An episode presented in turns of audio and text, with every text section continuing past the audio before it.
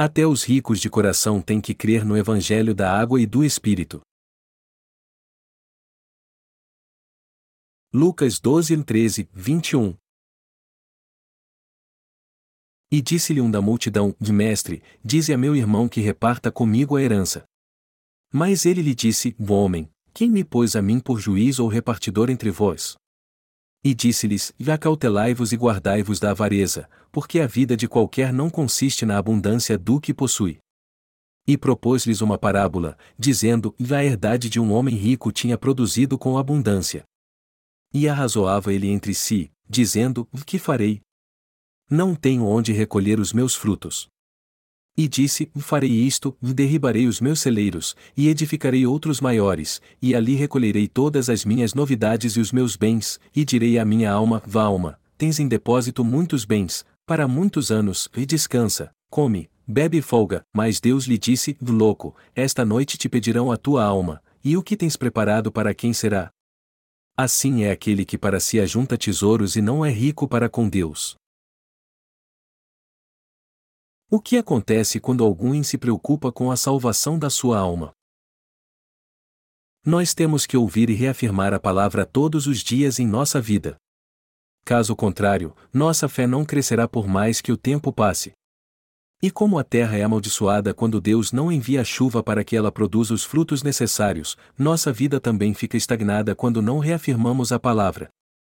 Devemos tomar cuidado com estas coisas. A palavra de Deus não é uma teoria pela qual alguém chegou a uma conclusão através da dedução. O Senhor criou tudo pela palavra ao criar o universo no início de tudo. Deus disse que houvesse luz e houve luz, e ao dizer que houvesse o luminar maior e o luminar menor, houve luz no firmamento.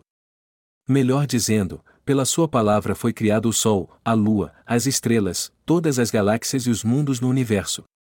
Deus disse: Produz a terra erva verde, erva que dê semente, árvore frutífera que dê fruto segundo a sua espécie, cuja semente esteja nela sobre a terra, e foi assim que as macieiras e as bananeiras surgiram. Deus liberou uma palavra de autoridade na terra que estava em caos. Quando Deus falou, houve todo tipo de criaturas vivas na terra, animais e vegetais, e tudo era bom aos seus olhos. Deus fala com todos nós que nascemos de novo. Ele nos fortalece quando estamos fracos, mas não podemos continuar sendo fracos e imaturos para sempre. Deus nos disse que temos que ouvir Sua palavra para que nossa fé cresça e, deste modo, possamos viver por ela tendo entendimento claro da palavra da verdade. O Senhor disse que se alguém não viver assim, mas, ao contrário, continuar vivendo na carne, sua alma não poderá ir para o céu e sua vida será muito infrutífera nessa terra. O apóstolo Tiago disse que nossa fé tem que crescer com o passar dos anos, que devemos ser praticantes da palavra do Senhor e não apenas confessá-la com nossos lábios. Isso quer dizer que aquele que realmente crê na palavra tem que demonstrar sua fé através das obras. A Bíblia diz que o justo viverá da fé. Nós recebemos a remissão de pecados e nos tornamos justos pela palavra de Deus. Se cremos na palavra, ela entrará em nós e o Senhor nos fará pessoas atuantes que vivem para fazer obras maravilhosas em nossa nova vida. Eu quero que você veja agora se há de fato essa fé dentro de você. Veja se o Espírito Santo habita em você e se você tem fé. Eu recebi a remissão de pecados crendo no Evangelho da água e do Espírito. E desde então eu sirvo a este Evangelho pela graça de Deus. Ao longo destes anos eu vi obras fabulosas e muitas almas voltando para o Evangelho da água e do Espírito. Mas eu sei que ainda tenho muitas falhas diante de Deus. Às vezes eu me sinto tão decepcionado e irritado que não consigo expressar minha fé e saio batendo o pé com uma criança mimada, embora eu conheça bem a palavra de Deus e a fé esteja enraizada em meu coração. Eu quero semear minha fé neste mundo com toda a ousadia na presença do Senhor. Eu quero Deus olhe para o meu coração e me abençoe. Eu quero continuar muito mais firme na presença de Deus do que antes.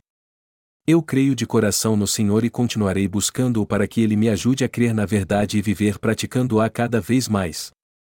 Eu creio que Deus cumprirá tudo exatamente como crê meu coração. Eu creio que ele me fará ser melhor a cada dia na minha vida espiritual de fé. Há algo mais valioso do que a carne. Eu descobri que a alma do ser humano é o que ele tem de mais valioso. Quando a pessoa envelhece, fica difícil até fazer a digestão. Sempre nos sentimos bem quando temos uma comida deliciosa e nosso estômago está cheio. Mas nos sentimos mal quando temos uma indigestão. Do mesmo modo, nosso coração se sente mal por causa do pecado, e quando isso é muito grave, nossa mente pode nos levar até a pensar em suicídio. Eu sofri muito por causa dos meus pecados. Eu sempre me senti oprimido em minha vida por causa do pecado.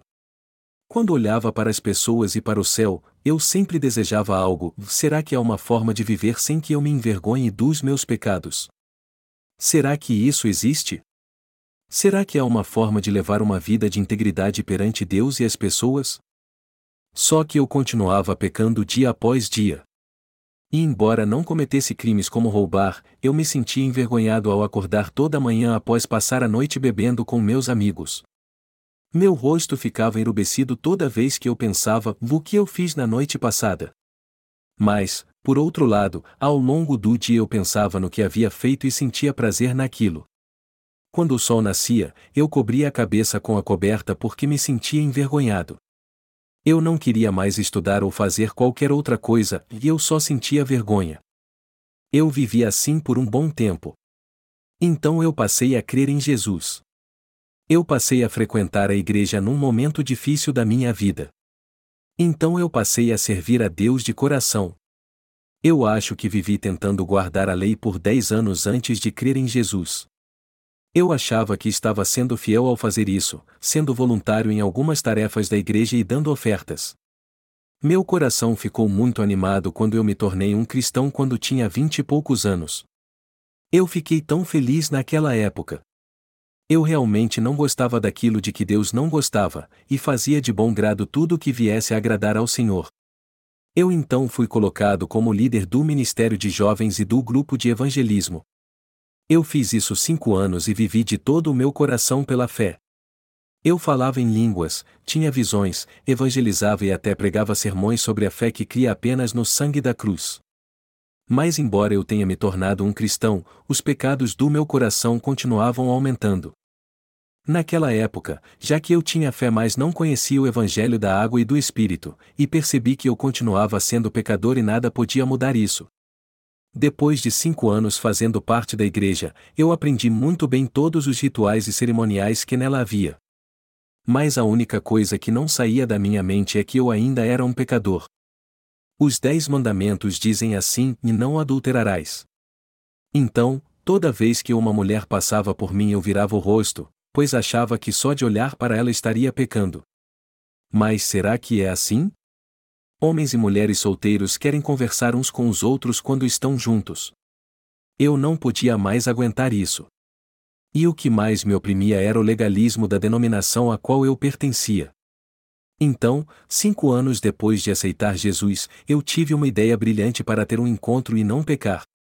Eu reuni os líderes do Ministério de Jovens de todas as igrejas de nossa denominação e disse a eles para ser bem sinceros: eu disse: queremos namorar, mas não conseguimos.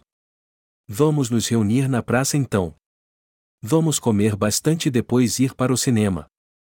Quem vai dizer que é pecado sairmos todos juntos para nos divertirmos? Quando eu disse isso, todos os outros líderes de jovens concordaram e acharam uma boa ideia. Então marcamos uma data e decidimos nos encontrar no meu gabinete, que ficava no terceiro andar do prédio do departamento dos alunos.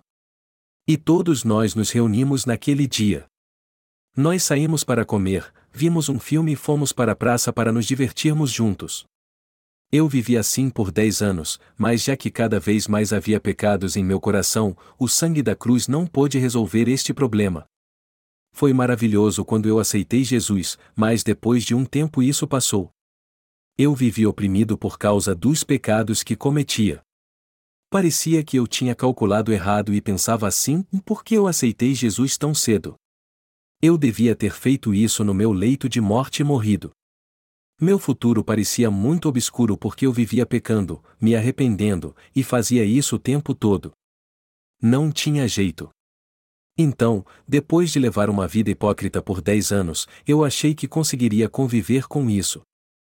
Passados dez anos que eu havia aceitado Jesus, eu pude entender perfeitamente pela palavra de Deus quantos pecados foram apagados pelo Evangelho da água e do Espírito. E eu confirmei isso na palavra ao pensar assim: Jesus Cristo levou todos os meus pecados no Rio Jordão quando foi batizado. Por que eu tentava receber a remissão de pecados me arrependendo sempre se isso estava errado? Quem foi que me ensinou errado assim? Como fui tolo de crer quando os pastores, presbíteros, evangelistas e diáconos mandavam que nos arrependêssemos quando pecávamos, embora eles mesmos não conhecessem a verdade. Mas já que o Senhor disse, e na verdade, na verdade te digo que aquele que não nascer da água e do Espírito não pode entrar no reino de Deus, ou João 3 horas e 5 minutos, eu nasci de novo pela palavra da água e do Espírito. Eu me senti tão calmo e em paz no meu coração depois que nasci de novo. E também passei a crer em Deus do fundo do meu coração. Hoje eu creio na palavra quando a leio. Eu creio em Deus. Sua palavra é digna de toda a minha aceitação. Eu hoje entendo o que a palavra quer dizer. E também posso discernir se alguém recebeu a remissão de pecados ou não. Eu posso ver pela palavra e pelo Espírito Santo que habita em mim se alguém recebeu ou não a remissão de pecados. E eu posso ver isso pelos frutos que alguém produz. Não há pecado no coração de quem recebeu a remissão de pecados. Eu não posso falar de outras coisas, mas eu tenho certeza que, em relação a isso, não há pecado em seu coração. Você tem pecado no coração? Não, não tem. Todos nós dormimos bem quando recebemos a remissão de pecados. As pessoas inteligentes por vezes parecem ignorantes, não atentam para a realidade e cometem sempre o mesmo erro achando que não tem mais pecado. Mas elas precisam ser como as crianças. Nascer de novo significa se tornar uma nova criatura. Eu sou grato por ter nascido de novo na presença de Deus. Vamos ver o texto bíblico deste capítulo. Ele diz assim: E disse-lhe um da multidão: mestre, dize a meu irmão que reparta comigo a herança. Mas ele lhe disse: Homem, quem me pôs a mim por juiz ou repartidor entre vós? E disse-lhes: Acautelai-vos e guardai-vos da avareza, porque a vida de qualquer não consiste na abundância do que possui. Um homem foi até Jesus e disse a ele que pedisse a seu irmão para dividir com ele sua herança. Ele pediu a Jesus que intercedesse junto a seu irmão para ele dividisse com ela a herança que seu pai havia lhes deixado. Mas Jesus disse a ele para se guardar da avareza, pois ninguém precisa de riqueza material em sua vida para ser feliz. As pessoas acham que serão felizes se forem ricas. As pessoas acham que podem ser felizes neste mundo e no mundo vindouro se tiverem muitos bens materiais. Mas isso é um grande erro. Ninguém pode receber a vida eterna ou ser feliz só porque tem muitas riquezas. Ninguém vai para o céu só porque tem muito dinheiro. Se alguém morrer em pecado, sua riqueza vai para o inferno com ele. Você conhece a parábola do homem rico e do mendigo chamado Lázaro. Lázaro foi para o céu, enquanto que o homem rico foi para o inferno. Os bens materiais não podem garantir a entrada de ninguém no céu, ou não é por meio de bens materiais que herdamos a vida eterna, ou ninguém entra no reino dos céus por meio de bens materiais. Um dia um jovem rico veio até Jesus e disse: Um bom mestre, que hei de fazer para herdar a vida eterna? E depois de conversar um pouco com ele, Jesus disse: Ainda te falta uma coisa, vende tudo quanto tens, reparte-o pelos pobres e terás um tesouro no céu, o depois, vem e segue-me. Ele então foi embora triste, pois tinha muitos bens. Assim como o jovem rico achava mais importante os bens materiais, muitos neste mundo hoje em dia acham que podem ser felizes se forem ricos. Eles acham que poderão entrar no reino dos céus só porque vão à igreja e dão muitas ofertas para ajudar a construí-la. Podemos ver que muita gente pensa assim. Talvez você também tenha o mesmo desejo no coração, Digo, essa ganância pode ter criado raízes em seu coração e te levado a pensar assim: eu creio em Jesus para ser abençoado, mas assim que eu ficar rico não vou mais precisar dele. Mas nosso Senhor diz: acautelai-vos e guardai-vos da avareza, porque a vida de qualquer não consiste na abundância do que possui. Vamos ler agora a palavra no livro de Gênesis capítulo 2 versículo 7. Está escrito: E formou o Senhor Deus o homem do pó da terra e soprou em seus narizes o fôlego da vida, e o homem foi feito alma vivente. Como o ser humano foi criado? Está escrito que Deus soprou nas narinas do homem o fôlego de vida e ele se tornou alma vivente, um ser vivo. Os olhos do homem piscaram e seus braços e pernas se moveram depois que o Espírito entrou nele. Nossa vida não está em nenhum tipo de riqueza. Nosso Senhor nos diz que nossa vida está nas mãos de Deus e nada que diz respeito a ela tem a ver com as coisas materiais. Onde está nossa vida? Ela está em Deus. Tanto nossa vida material como espiritual está nas mãos de Deus, assim como o nosso pensar, sentir, o nosso coração, a nossa alma e tudo o que há em nós. Receber a remissão de pecados, se tornar um justo perante Deus, nosso corpo físico e tudo o que acontece conosco depois que recebemos o Espírito Santo estão em Deus.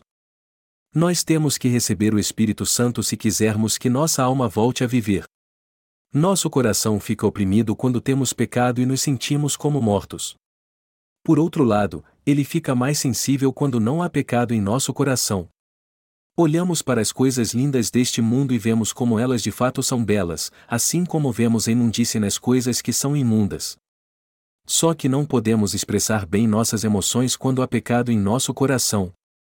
Por quê? Porque um coração cheio de pecado não pode ver a beleza em tudo que é belo.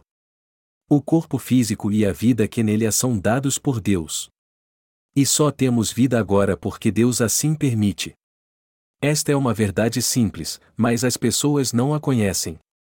A vida de ninguém está na riqueza, mas em Deus. O homem se tornou um ser que jamais morre porque Deus soprou a vida em suas narinas.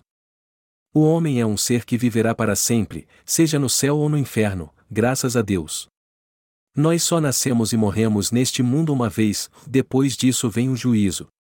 O homem não é apenas um pedaço de carne que é morto depois de um tempo, como alguns animais. Ele morre e depois volta à vida com um novo corpo físico. E é Deus quem o faz viver novamente. A Bíblia diz que Deus nos trará de volta num corpo físico e espiritual.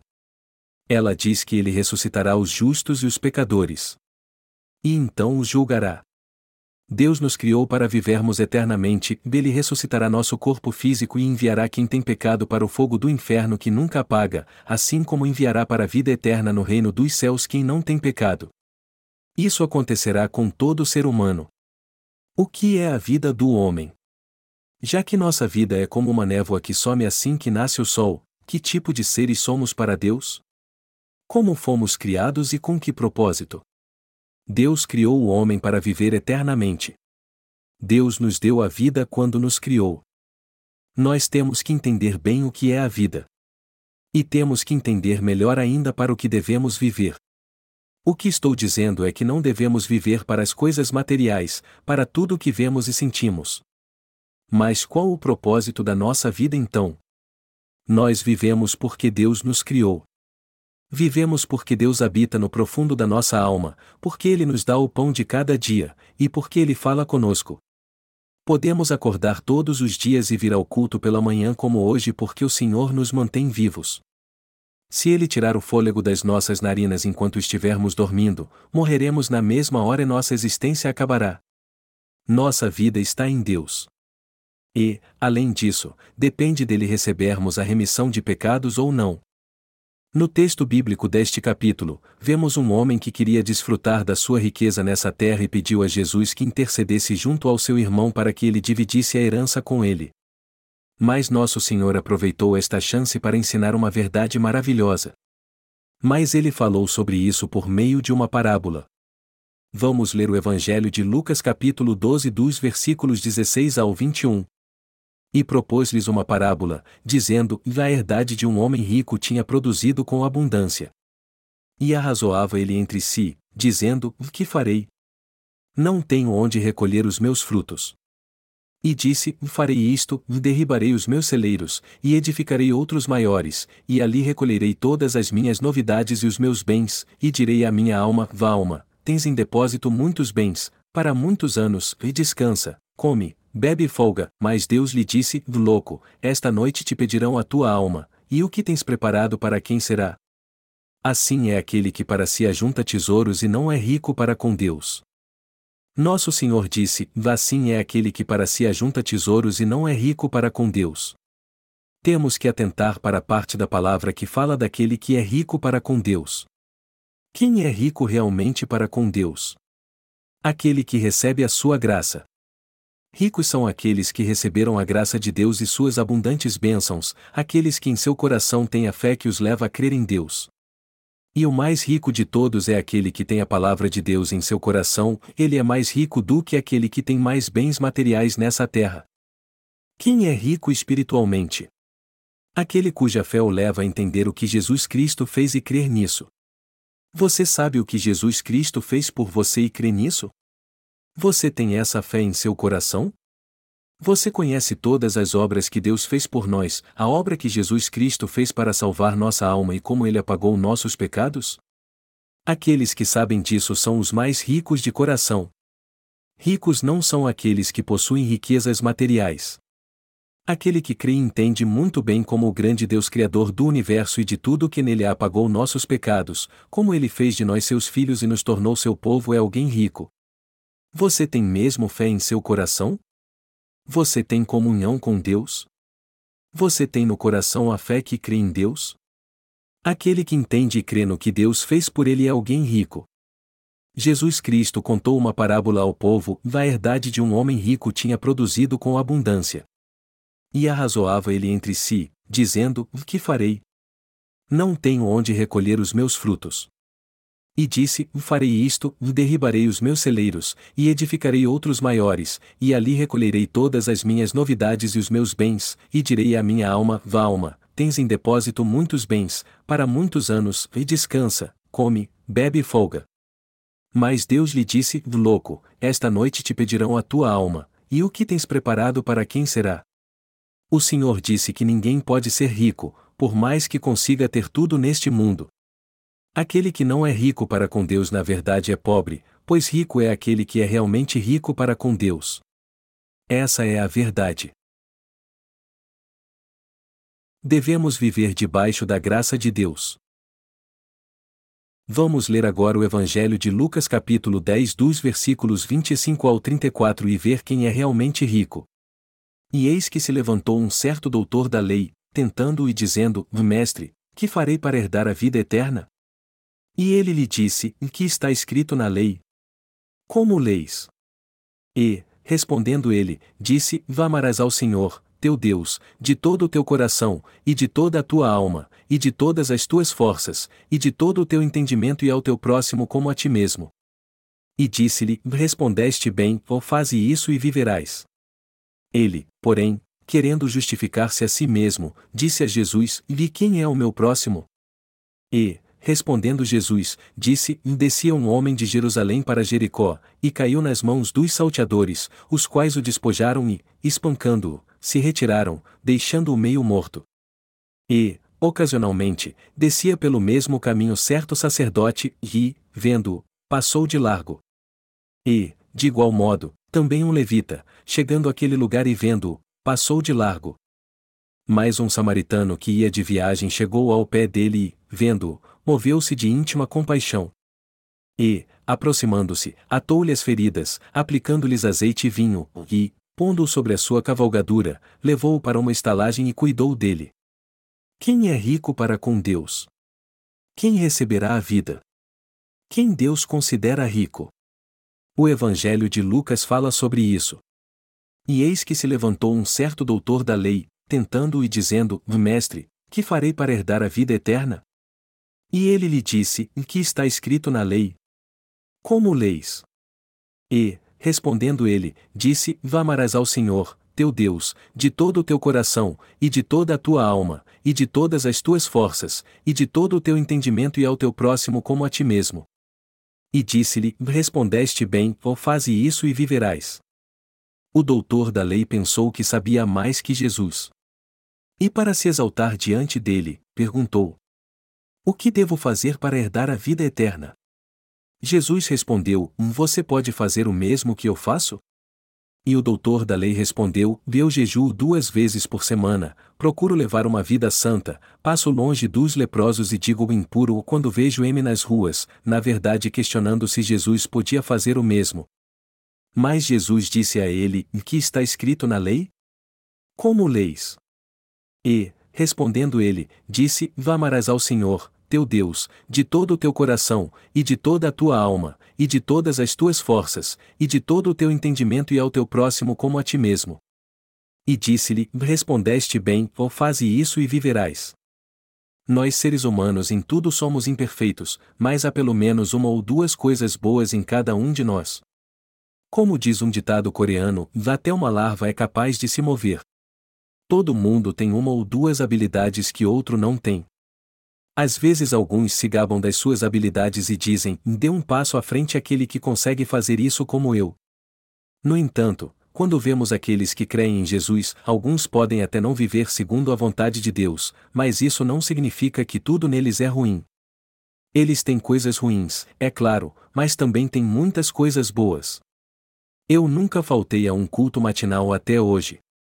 Aliás, eu só perdi um culto para ir ao funeral do meu pai. Fora isso, eu jamais perdi um culto. É provável que outros também se gabem de nunca ter perdido um culto no domingo ou cometido um certo pecado. O que eu estou dizendo é que todos sempre encontrarão algo com que se gabar na presença de Deus. Você deve estar se perguntando: o que eu preciso fazer para herdar a vida eterna então? Será que isso vai acontecer se eu for mais fiel em minha vida? Será que isso vai acontecer se eu crer em Jesus e me esforçar mais? Já que a palavra de Deus diz que amarás ao Senhor teu Deus e o teu semelhante como a ti mesmo, isso pode acontecer se eu me esforçar um pouco mais para conseguir isso, não é verdade? Acho que assim eu vou conseguir ir para o céu, não vou. Não há diferença alguma entre nós que vivemos hoje e o doutor da lei que desafiou Jesus. Somos como aquele doutor da lei quando agimos assim. Cada um de nós em si mesmo é um doutor da lei. Minha esposa continuou indo aos cultos pela manhã mesmo depois do nosso casamento. E eu não podia reclamar, pois ela ia para o culto de manhã. A Bíblia diz que devemos orar sem cessar e eu não podia ir contra isso. Quando eu acordava, ela já não estava mais em casa. Eu então acordei às cinco da manhã e fui para a oração. Mas ao chegar à igreja, ela já estava lá. Eu pensei que depois de um ou dois dias ela ia parar de fazer isso, mas ela continuou indo toda manhã. E sempre que eu chegava à igreja de manhã, ela estava lá. Até que eu acabei desistindo e pensei, eu acho que minha esposa chega à igreja às duas da manhã. Tudo isso pode levar alguém a se achar muito justo.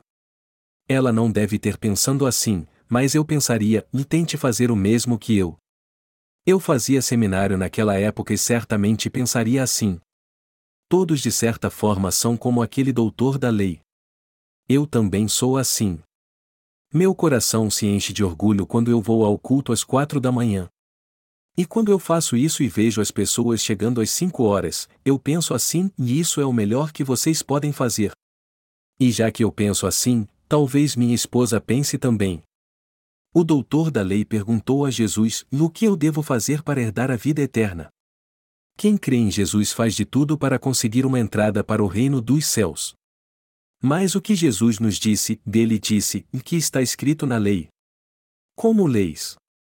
O mais importante é se entendemos a lei e a obedecemos. Uma moça veio ao culto de avivamento que eu fiz semana passada.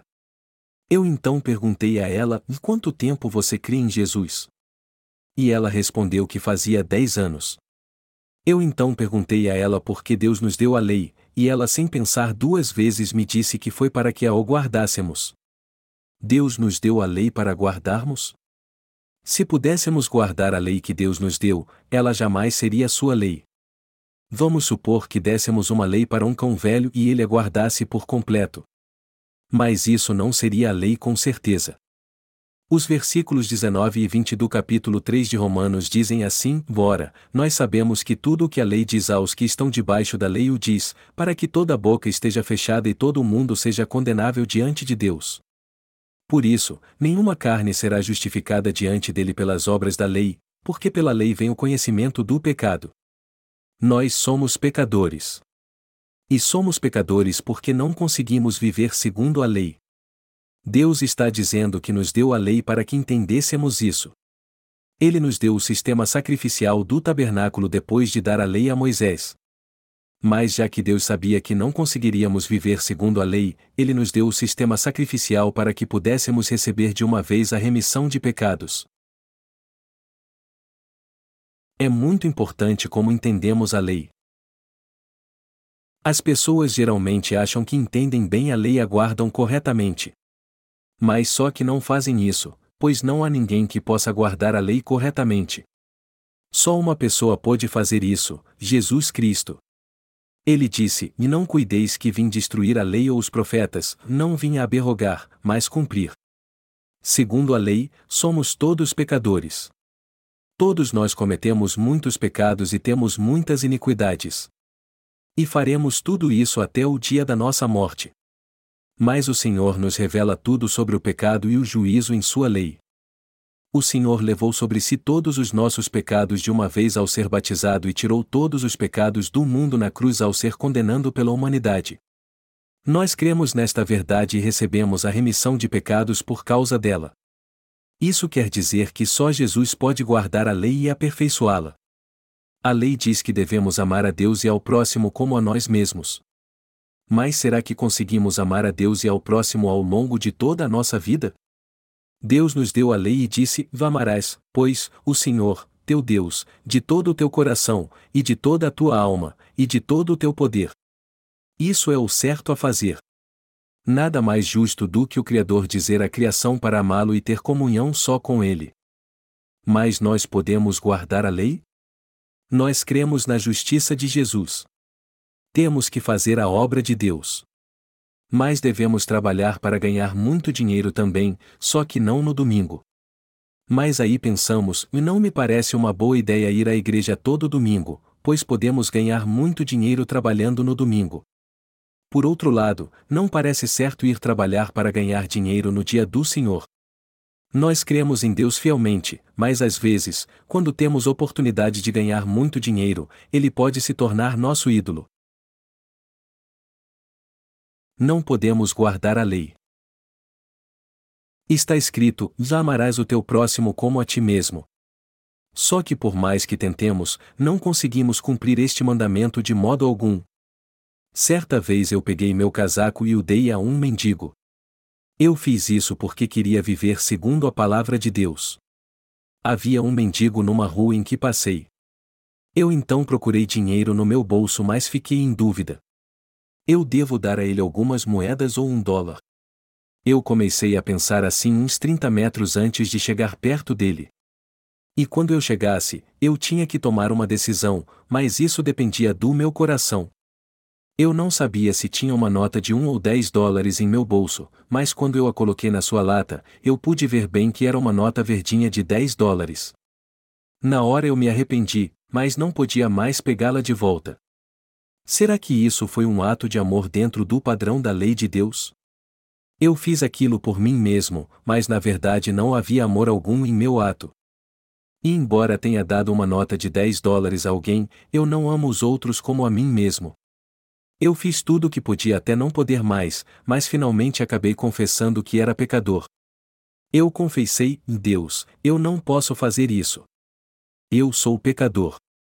Tu me disseste para amar o meu semelhante como a mim mesmo, mas eu não consigo fazer isso. O jovem rico e o homem que pediu a Jesus que mandasse seu irmão dividir a herança com ele pensaram que ele era um advogado. Mas como Jesus mesmo disse, em quem me pôs a mim por juiz ou repartidor entre vós? Este homem queria ser aprovado por Jesus pela sua própria justiça. Descia um homem de Jerusalém para Jericó, e caiu nas mãos dos salteadores, os quais o despojaram e, espancando-o, se retiraram, deixando-o meio morto. E, ocasionalmente, descia pelo mesmo caminho certo sacerdote, e, vendo-o, passou de largo. E, de igual modo, também um levita, chegando àquele lugar e vendo-o, passou de largo. Mas um samaritano que ia de viagem chegou ao pé dele e, vendo-o, moveu-se de íntima compaixão. E, aproximando-se, atou-lhe as feridas, aplicando-lhes azeite e vinho, e, pondo-o sobre a sua cavalgadura, levou-o para uma estalagem e cuidou dele, e, partindo ao outro dia, tirou dois dinheiros, e deu-os ao hospedeiro, e disse-lhe: Cuida dele, e tudo o que demais gastares eu te pagarei, quando voltar. O Lucas 10 e 30 e 35. Jesus Cristo disse isso ao doutor da lei. Um homem desceu de Jericó para Jerusalém, que era a capital do povo de Deus. Era uma cidade religiosa, pois havia lá tudo o que era necessário para a adoração. Um homem descia de Jerusalém para Jericó e foi surpreendido por ladrões.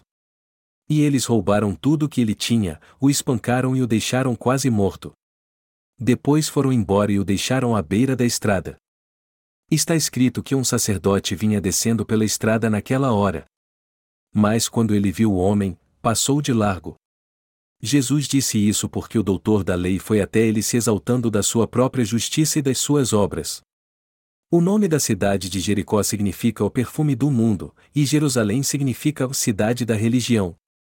É para lá que vão muitas pessoas que têm fé, mas não entendem a verdade corretamente. Um sacerdote de Jerusalém viu o homem que havia sido roubado por salteadores quando voltava da cidade. Ele era alguém que servia a Deus no templo de Jerusalém e ensinava a muitas pessoas. Este sacerdote, no entanto, viu que alguém que ia para Jericó precisava da sua ajuda, mas passou de largo e deixou o homem moribundo à beira do caminho. Porque todos eles desciam de Jerusalém para Jericó. Eu vou um pouco mais à frente antes de falar sobre isso. Todas as pessoas buscam a Deus. Por mais que seja um Deus conhecido ou não, elas servem a qualquer Deus sem questionar. Foi assim que muitos começaram sua vida religiosa em Jerusalém, a cidade da religião.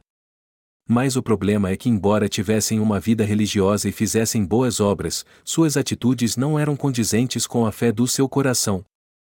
E isso era algo que eles não toleravam em si mesmos. Eles queriam fazer boas obras, mas, ao contrário, acabavam pecando. Eles faziam o mal que não queriam fazer, eles cediam ao mundo e acabavam fazendo coisas carnais.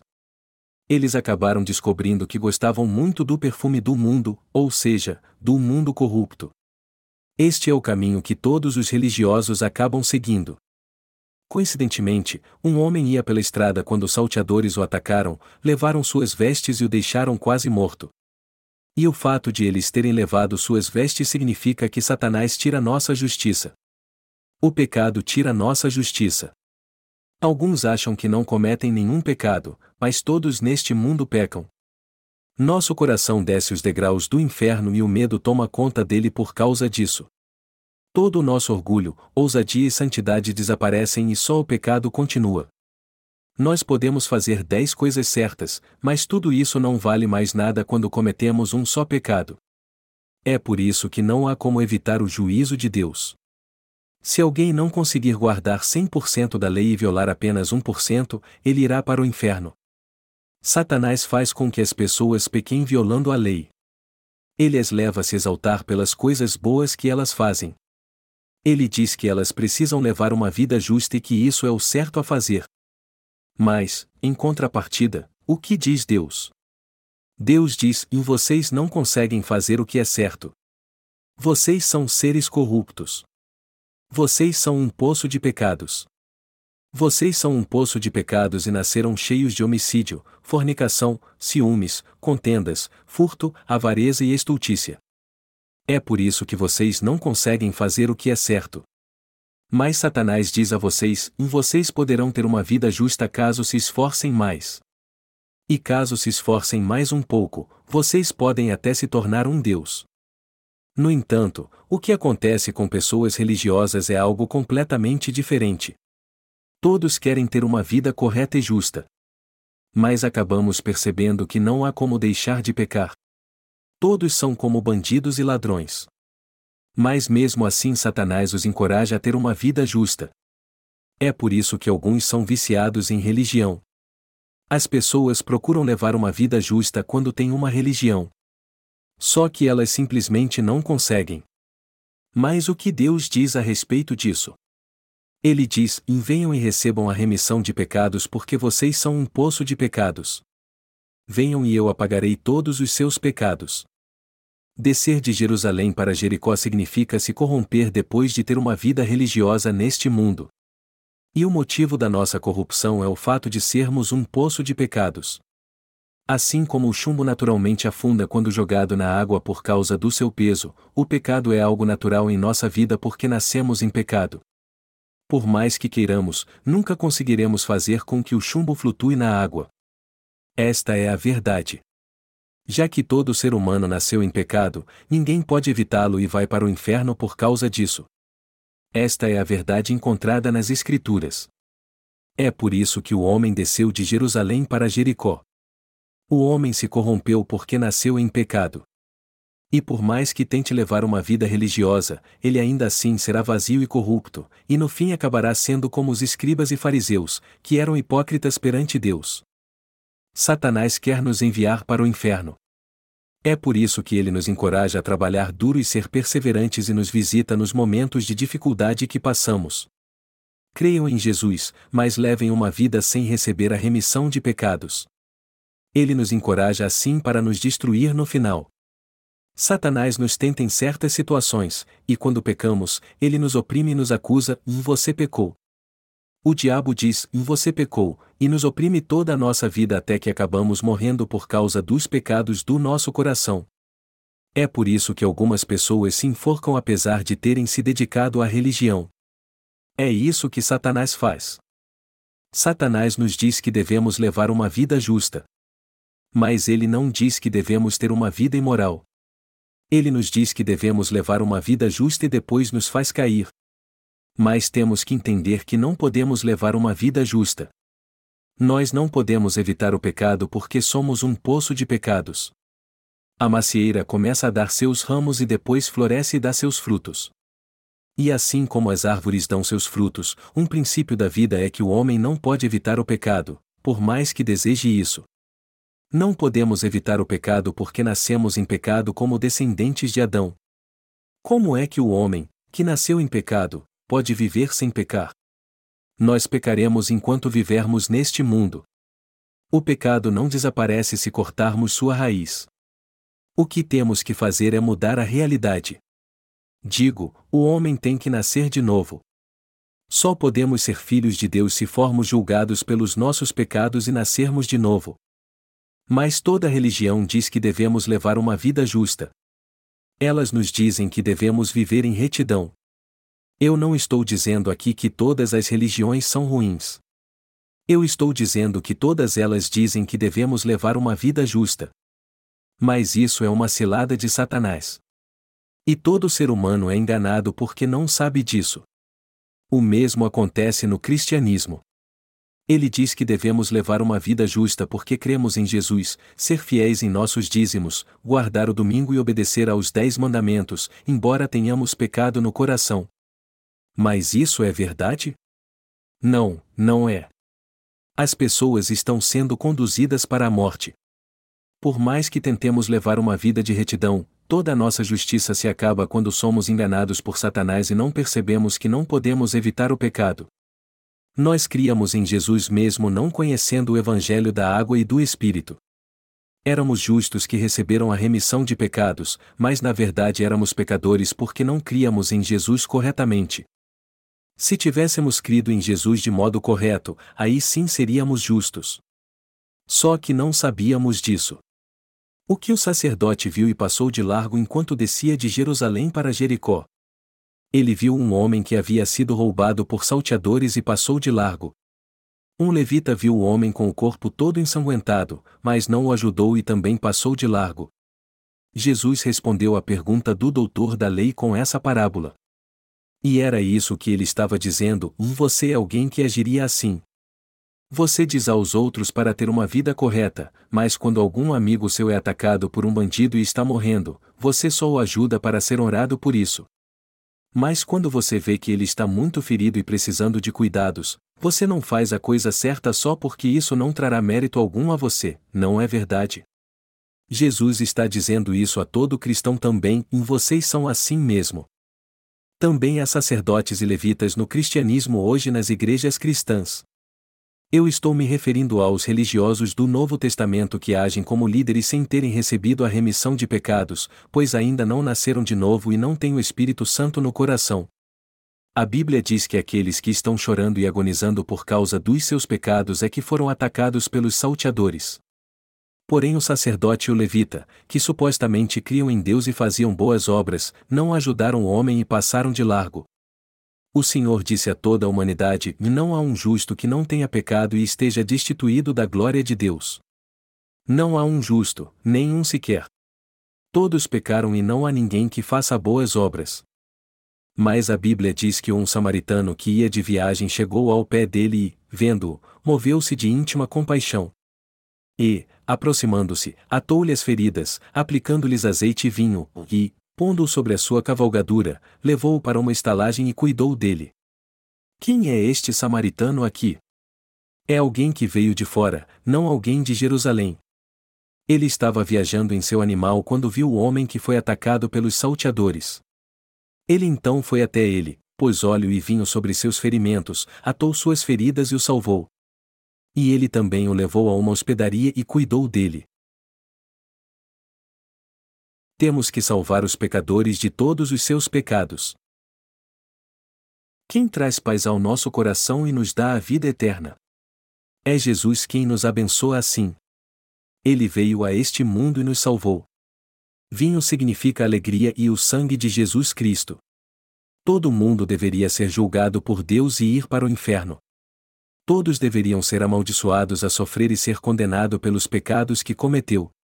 Mas Jesus Cristo veio a este mundo, recebeu todos os pecados do homem sobre si, foi condenado por nós e morreu pelos nossos pecados.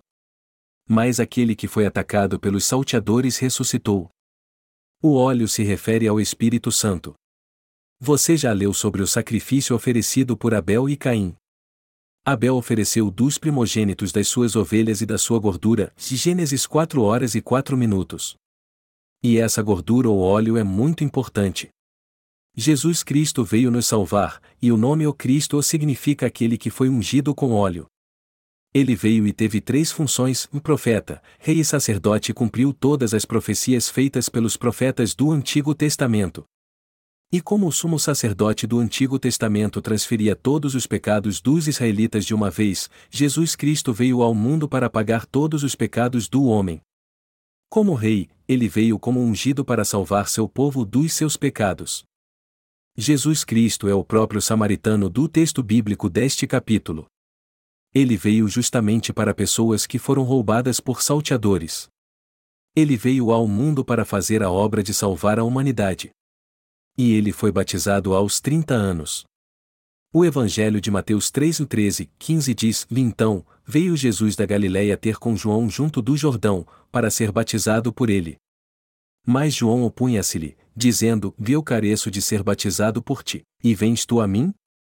Jesus, porém, respondendo, disse-lhe: Deixa por agora, porque assim nos convém cumprir toda a justiça. Então, ele o permitiu. Qual foi a primeira coisa que Jesus fez antes de iniciar seu ministério público? Ele foi batizado. Você conhece o batismo que Jesus recebeu de João Batista, não sabe? Você sabe por que Jesus foi batizado? Jesus Cristo disse ao ser batizado: Deixa por agora, porque assim nos convém cumprir toda a justiça. Ele disse a João Batista para batizá-lo porque convinha ele tirar todos os nossos pecados ao ser batizado. O verbo batizar ou baptizo no grego o significa o imergir na água, submergir na água, enterrar ou transferir pecado. Isso significa ser purificado, já que o pecado foi transferido através do batismo que foi realizado pela imposição de mãos. Significa também que os pecados do nosso coração foram purificados e apagados porque foram transferidos para Jesus Cristo. Aquele homem que foi atacado por salteadores nunca mais sofreria por causa do pecado, pois todos eles foram transferidos para Jesus Cristo de uma vez por todas. Deste modo, Jesus Cristo recebeu a condenação para expiar todos os nossos pecados com seu sangue. Ele foi batizado assim para cumprir toda a justiça. Jesus explica em Mateus 3 horas e 15 minutos o motivo pelo qual ele foi batizado, e está escrito que convinha ele ser batizado para cumprir toda a justiça. Jesus foi batizado no Rio Jordão, o Rio da Morte, para fazer essa obra. O batismo que recebemos e o batismo de Jesus são muito diferentes. Jesus Cristo foi batizado para levar todos os nossos pecados sobre ele, mas nós somos batizados como um sinal da nossa fé que nossos pecados foram passados para ele quando ele foi batizado. Jesus foi batizado no lugar do homem para remir todos os seus pecados. Nós temos que entender o sentido espiritual do batismo. Temos que entender por que Jesus foi batizado por João Batista. Jesus foi batizado porque era humilde ou porque não tinha mais nada para fazer naquela época. Jesus veio a este mundo não como um mestre em moral e ética. Ele veio a este mundo para salvar seu povo dos seus pecados. Ele veio a este mundo para perdoar nossos pecados. Mas muitos hoje em dia não entendem essa verdade. Eles deveriam entender bem isso para crer, mas continuam sendo pecadores e serão até morrer com idade avançada porque não creem nessa verdade. Aí então eles irão para o inferno. O propósito de Jesus Cristo receber o batismo foi cumprir toda a justiça de Deus. Nós vamos para o inferno por causa dos nossos pecados. Por que salteadores roubam o ser humano? Por que somos atacados por Satanás? Por que somos infelizes se há muita fartura na terra? Por que somos infelizes neste mundo se ele é lindo e temos toda a liberdade aqui? Por causa dos nossos pecados. Nós vamos para o inferno por causa do pecado, temos enfermidades por causa do pecado, e somos condenados por Satanás por causa do pecado. Mas convinha a Jesus apagar todos os nossos pecados. Jesus Cristo veio a este mundo para apagar todos os pecados do homem. O que de fato salva o homem que foi atacado pelos salteadores? Os salteadores nos encontraram, como recebemos a salvação então e qual a prova desta salvação? Nós não somos condenados e nos tornamos justos porque Jesus Cristo levou sobre si todos os pecados do homem e foi condenado por nós ao ser pregado na cruz. Esta é a prova da salvação. Nós nos tornamos filhos de Deus sem pecado através da obra que Jesus realizou, nós nos tornamos filhos de Deus sem pecado diante dele. Então, temos que crer em Jesus entendendo bem quem ele é. Não basta apenas ir à igreja com a Bíblia debaixo do braço e não conhecer Jesus Cristo. Jesus levou sobre si todos os nossos pecados e também foi condenado na cruz por nós. Mas três dias depois de morrer na cruz, ele ressuscitou dos mortos e agora está assentado à destra do trono de Deus. Jesus disse: Bi jamais me lembrarei de seus pecados e de suas iniquidades, ou Hebreus 10 horas e 17 minutos. E o livro de Romanos capítulo 3 versículo 25 diz: Vá ao qual Deus propôs para propiciação pela fé no seu sangue, para demonstrar a sua justiça pela remissão dos pecados dantes cometidos. E isso significa que aqueles que eram inimigos de Jesus tiveram paz com Deus porque ele transferiu todos os seus pecados para ele fê-lo ser condenado e morrer na cruz em nosso lugar. Jesus recebeu todos os nossos pecados e morreu na cruz porque foi condenado por nós. Mas ele ressuscitou ao terceiro dia e agora está assentado à destra do trono de Deus. Há um começo e um fim para este universo, e nós cremos em Deus neste mundo, cremos de modo correto em Jesus Cristo, embora não saibamos quanto tempo nos resta até o fim. Jesus recebeu todos os nossos pecados, morreu na cruz, ressuscitou e ascendeu aos céus. Onde ele está agora? Ele está vivo no tempo eterno de Deus. O Deus onipresente e todo-poderoso criou o universo e tudo o que nele há, mas tudo isso está limitado a um espaço de tempo. Mas Deus está vivo no tempo infinito. Deus está presente eternamente. Deus habita no tempo eterno a parte deste mundo porque tirou todos os pecados que havia nele. Isso quer dizer então que ele já remiu todos os pecados do passado, do presente e do futuro. Transferir algo também significa estar no controle de algo. Nós temos que entender o significado correto da palavra antes de seguirmos em frente. Jesus fez a obra da justiça. Ele tirou todos os nossos pecados e não deixou um sequer. E os que creem nessa obra que ele realizou se tornam justos e pessoas que não têm mais pecado. Jesus apagou todos os nossos pecados. E aquele que crê nessa verdade é um justo e irá para o céu por causa dessa justiça. Mas aquele que não crê é pecador e irá para o inferno por causa do pecado. É assim que funciona. Jesus Cristo veio a este mundo, levou sobre si todos os nossos pecados e derramou seu sangue na cruz. Isso quer dizer que ele derramou óleo e vinho sobre nossas feridas causadas pelo pecado, as atou, nos colocou sobre um animal, nos levou para a hospedaria e cuidou de nós. Ele nos deu vida. Como recebemos uma nova vida? Nós recebemos a vida eterna conhecendo as obras que Jesus Cristo realizou e crendo nelas.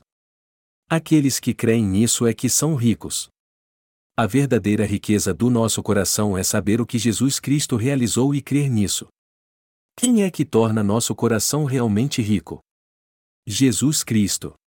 Deus se torna nosso Pai quando cremos na obra que Jesus realizou. Nosso coração é rico quando entendemos bem que Jesus apagou todos os nossos pecados.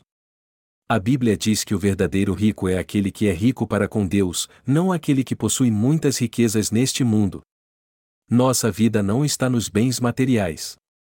Ao contrário, aquele que nasceu de novo em Deus por nosso Senhor Jesus Cristo recebe uma nova vida, se torna filho de Deus, um justo e alguém que irá para o céu. Deus disse que alguém assim é que será protegido neste mundo e abençoado na sua presença. No Evangelho de Lucas capítulo 12, Jesus diz que a vida de alguém e a riqueza só podem ser encontradas em Deus. E eu sou muito grato a Deus por isso. Nosso coração é muito rico graças a Jesus Cristo. E eu quero ser grato a Ele pela bênção de levarmos uma nova vida com sabedoria neste mundo. Eu quero que você tenha uma vida próspera recebendo a salvação de Deus. Eu não quero que você tenha uma vida medíocre. Você tem a fé no coração que crê em Jesus Cristo? Jesus Cristo remiu mesmo todos os seus pecados? Você já recebeu a remissão de pecados realmente? Nós não temos mais pecados porque Jesus Cristo já apagou todos eles, não porque fizemos algo bom. E somos abençoados porque temos a fé que crê na obra que Jesus Cristo realizou. Nós somos gratos ao Senhor. E nada mais justo do que aqueles que já receberam a remissão de pecados serem gratos ao Senhor. Mas quem ainda não recebeu a remissão de pecados no coração precisa recebê-la ouvindo o Evangelho nem que seja por 30 minutos.